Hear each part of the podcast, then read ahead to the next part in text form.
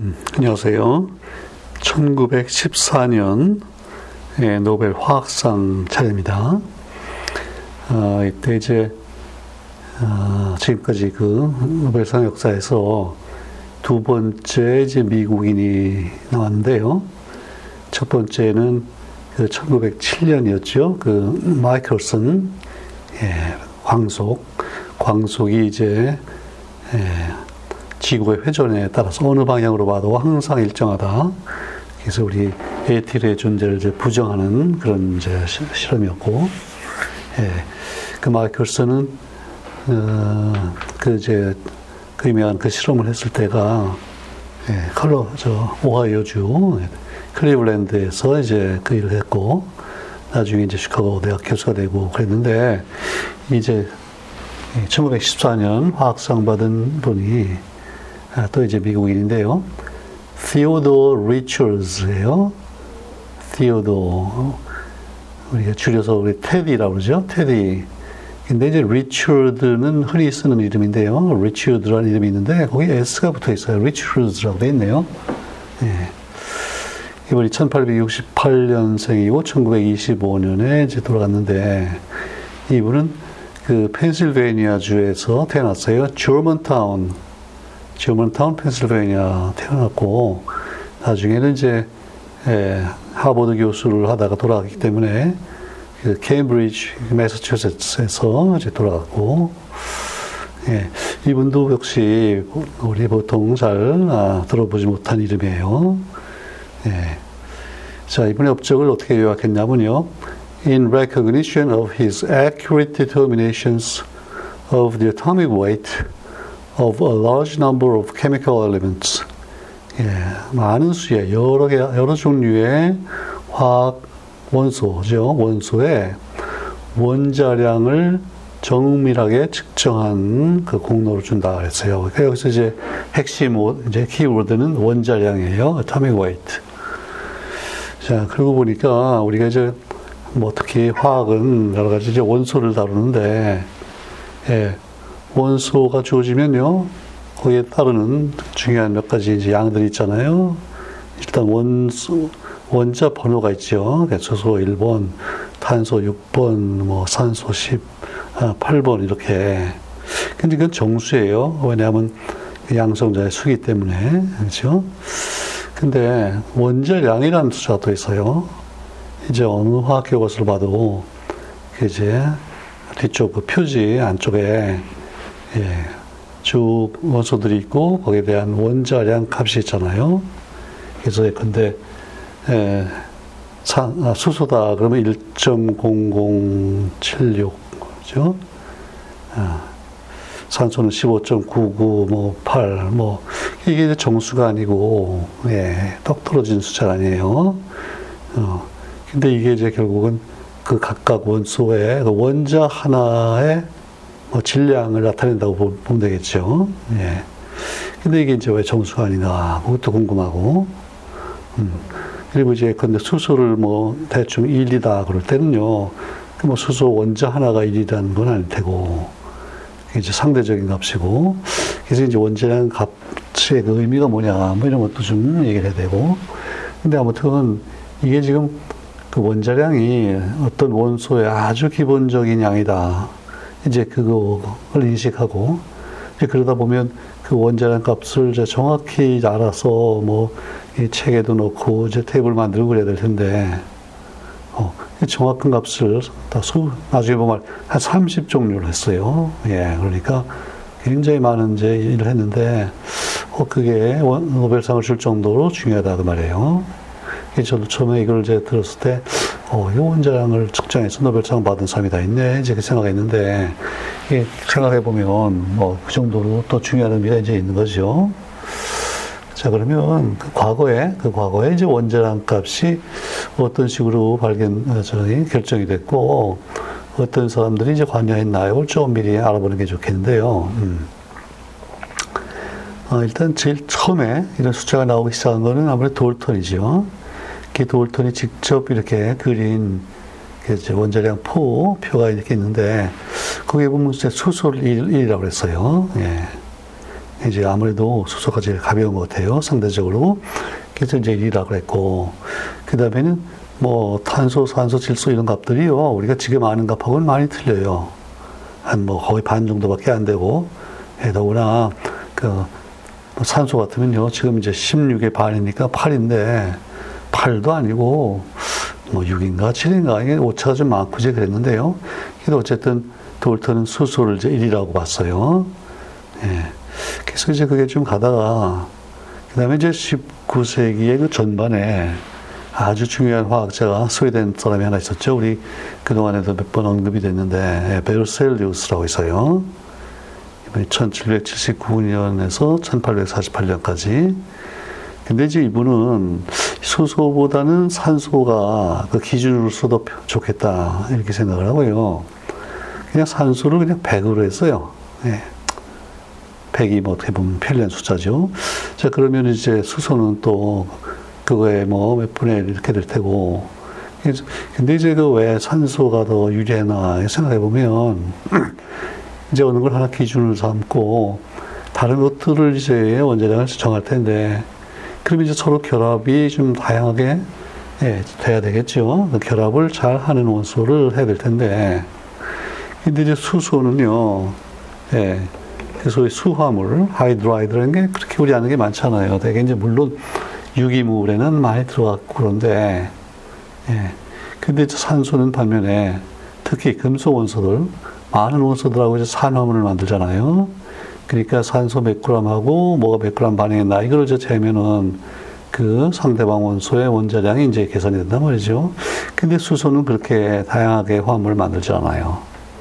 그래서 이제 산소를 바꾸면서 뭐 그냥 0, 100으로 하자. 뭐 이렇게 됐는데, 왜냐면 그때 수소를 일로 했을 때요. 산소가 지금 우리가 알듯이 15.99 뭐 이렇게 정확히 알려졌으면 산소를 그냥 하고 뭐 16으로 하자 뭐 그랬을지 모르겠는데, 뭐 그것도 아니고, 그래서 이제 100으로 했단 말이죠.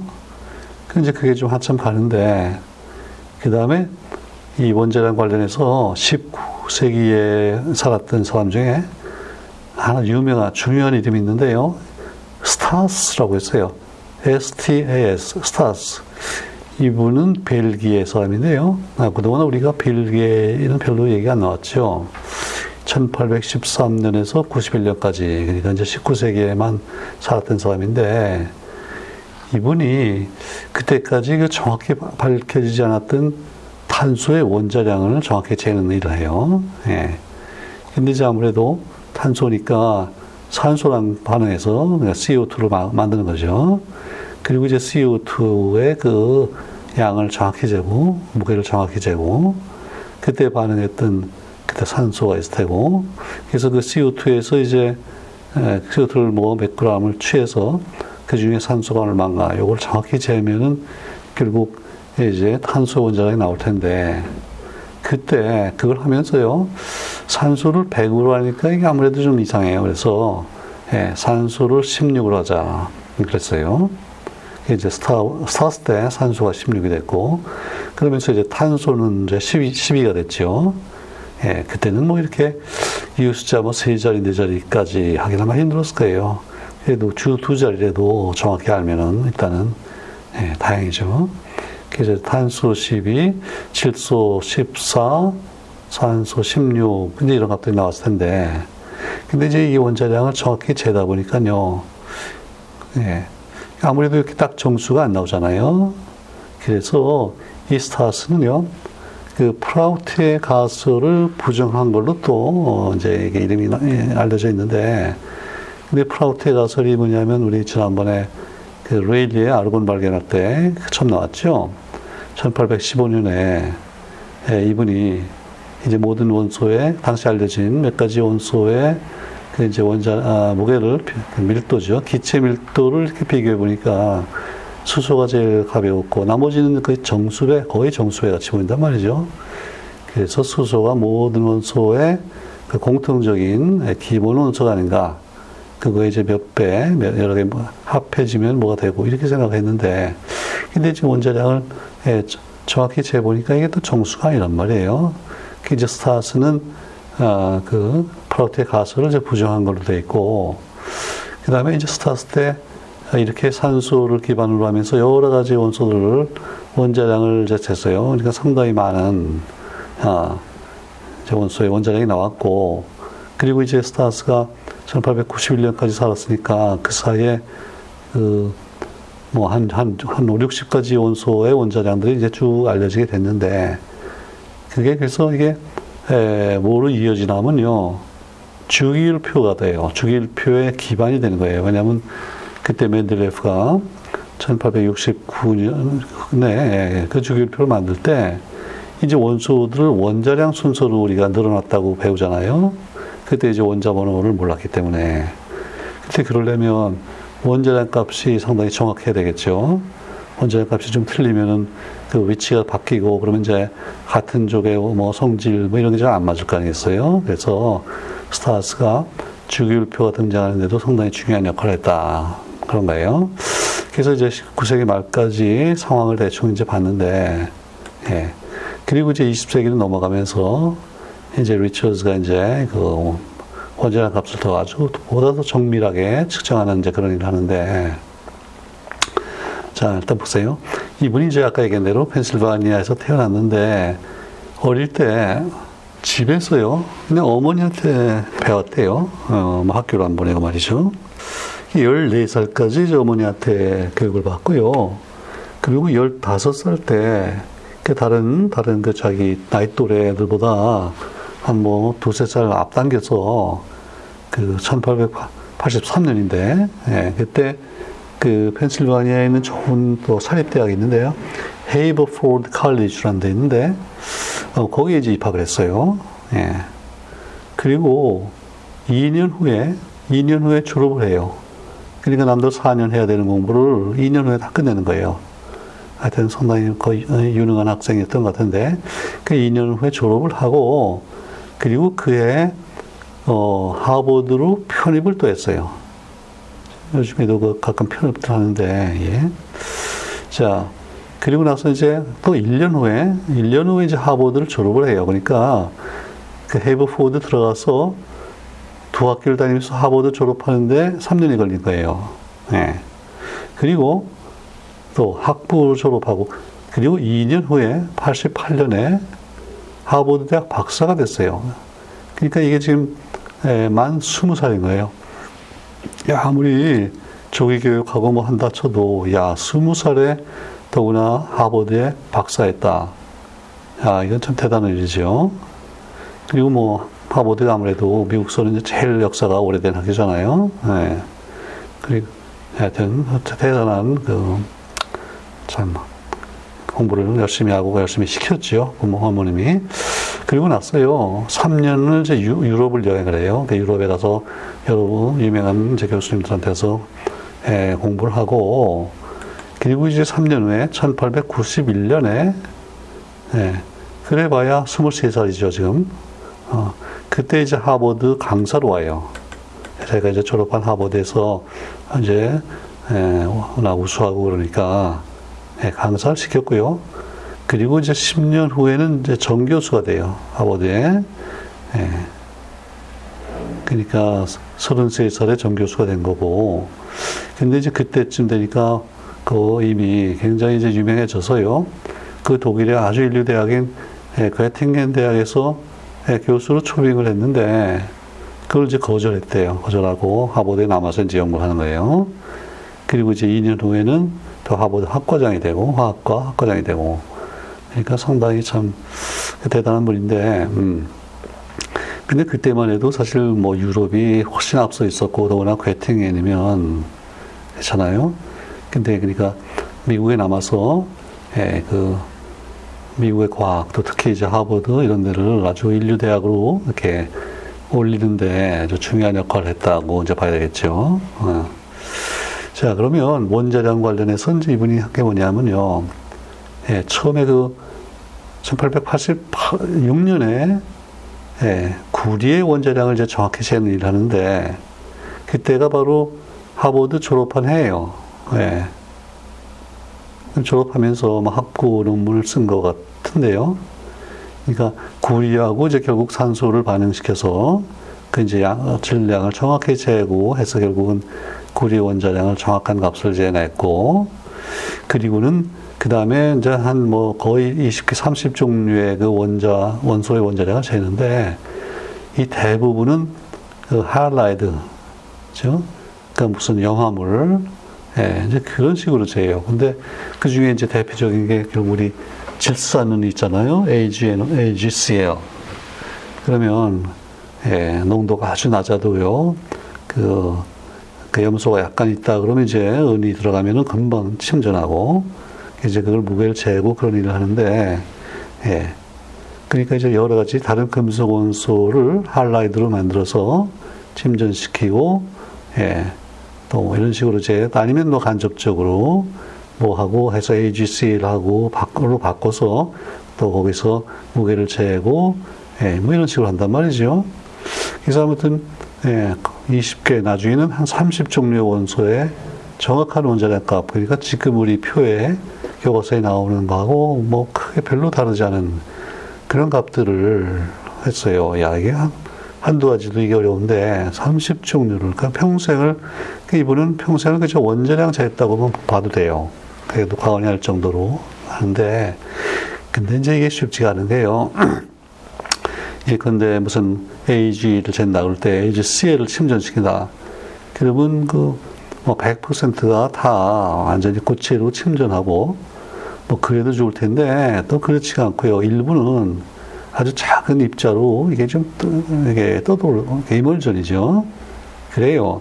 그래서 이제 어떻게 하면은 이걸 100% 침전시키느냐 그것도 어렵고요. 이제 그런 도 연구도 하고 그 다음에 이제 침전이 생겨서 아 이걸 무게를 정확히 될 텐데 이게 용해에서 침전을 하다 보니까 아무래도 이게 물이 좀 따라댕겨요. 그래서 뭐 물론 이제 바짝 말리고 가열하고 그러긴 하는데 그래도 저 안쪽에 들어있는 물이 완전히 이게 제거되기가 힘들고 예, 그래서 그 이제 수분의 영향을 잘 고려하고 제거하고 그러니까 이게 말이 그렇지 정말 어려운 작업이에요. 예.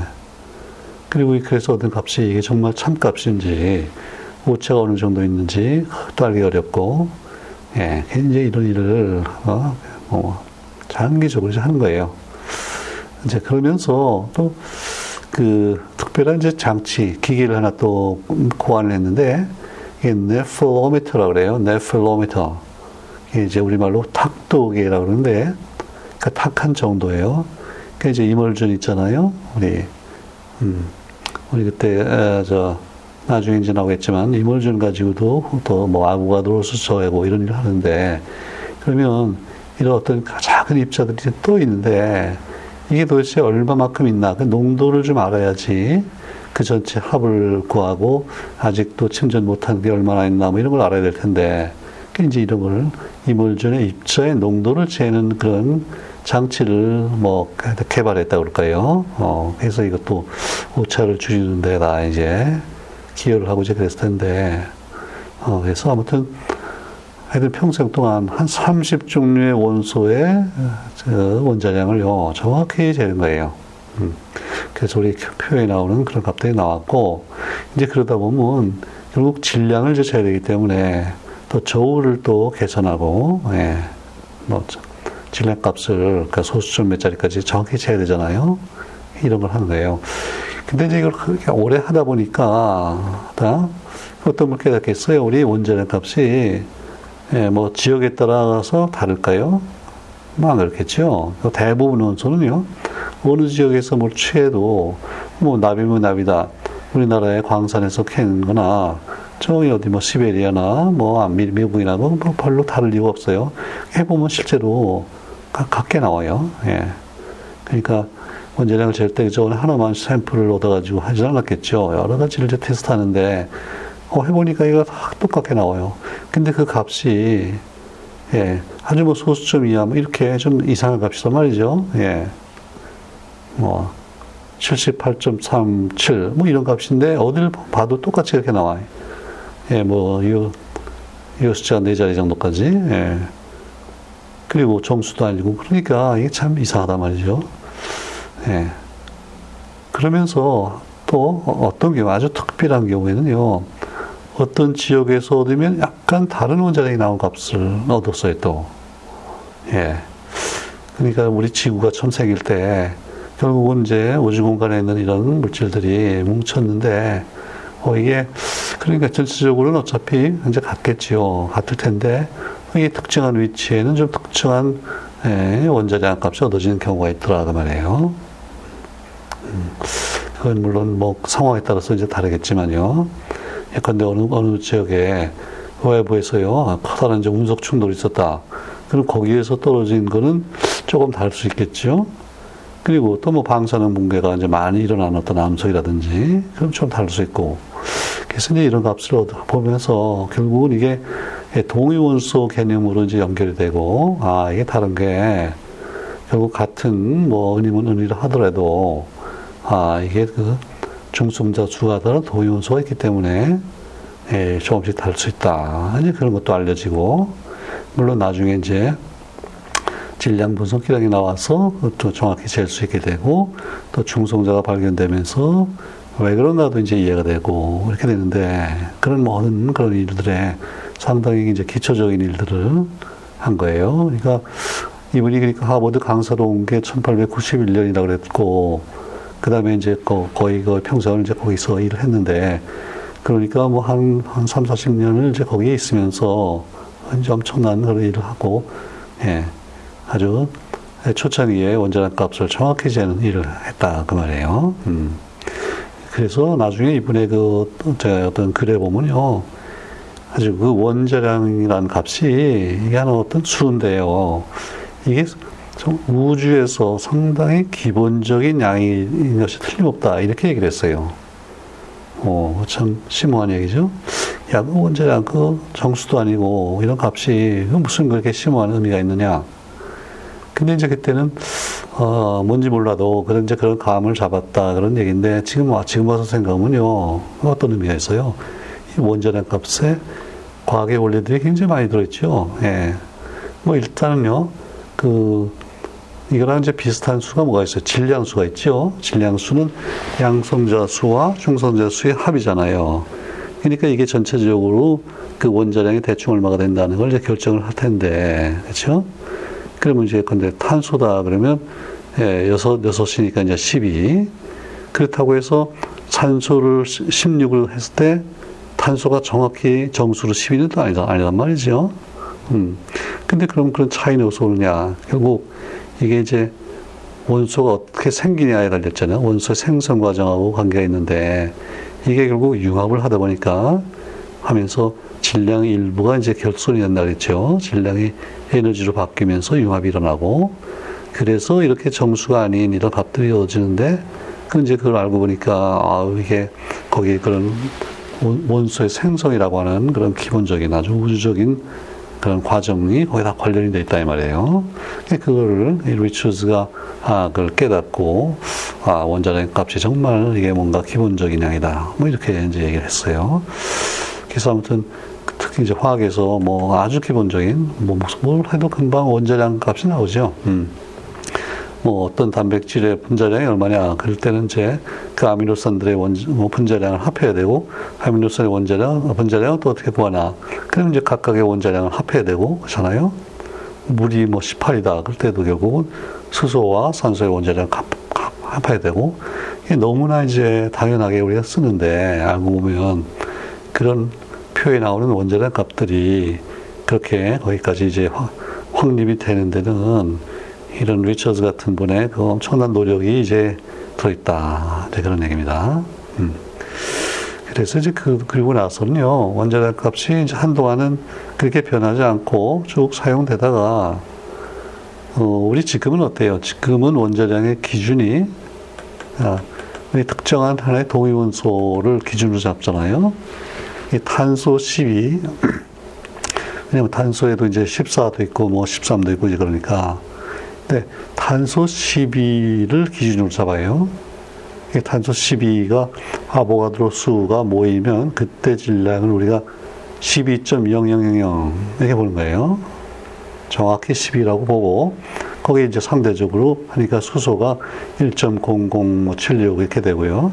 산소는 15.99 뭐 얼마가 되고 이렇게 되잖아요. 근데 그게 1961년이에요. 예. 그러니까 이제 리처즈가 이런 일을 많이 해서 이제 그 숫자를 나게 하고 이분이 1925년에 돌아갔으니까 그리고 나서도 뭐 그쵸 상당히 오래됐죠. 35년 정도 지나서 결국 탄소로 이제 기준이 바뀌는 거예요. 예. 그, 그동안은 계속해서 이제 산소 16이 이제 기준이 됐다고 봐야겠죠. 예. 그래서 이제 원자량에 관한 그런 얘기를 했습니다. 이제, 어, 하버드 대학 교수가 이제 하나 받았고요. 그러고 보니까 이제 미국이 하나 추가가 돼서, 예. 영국, 독일이 14, 프랑스가 11, 영국, 네덜란드가 다섯, 스웨덴이 셋, 그 다음에 러시아, 이태리, 스위스, 미국이 둘씩, 그 다음에 덴마크가 하나, 스페인 하나, 이렇게 됐죠. 자, 그래서 제가 1914년 화학상 얘기를 마무리 짓겠습니다.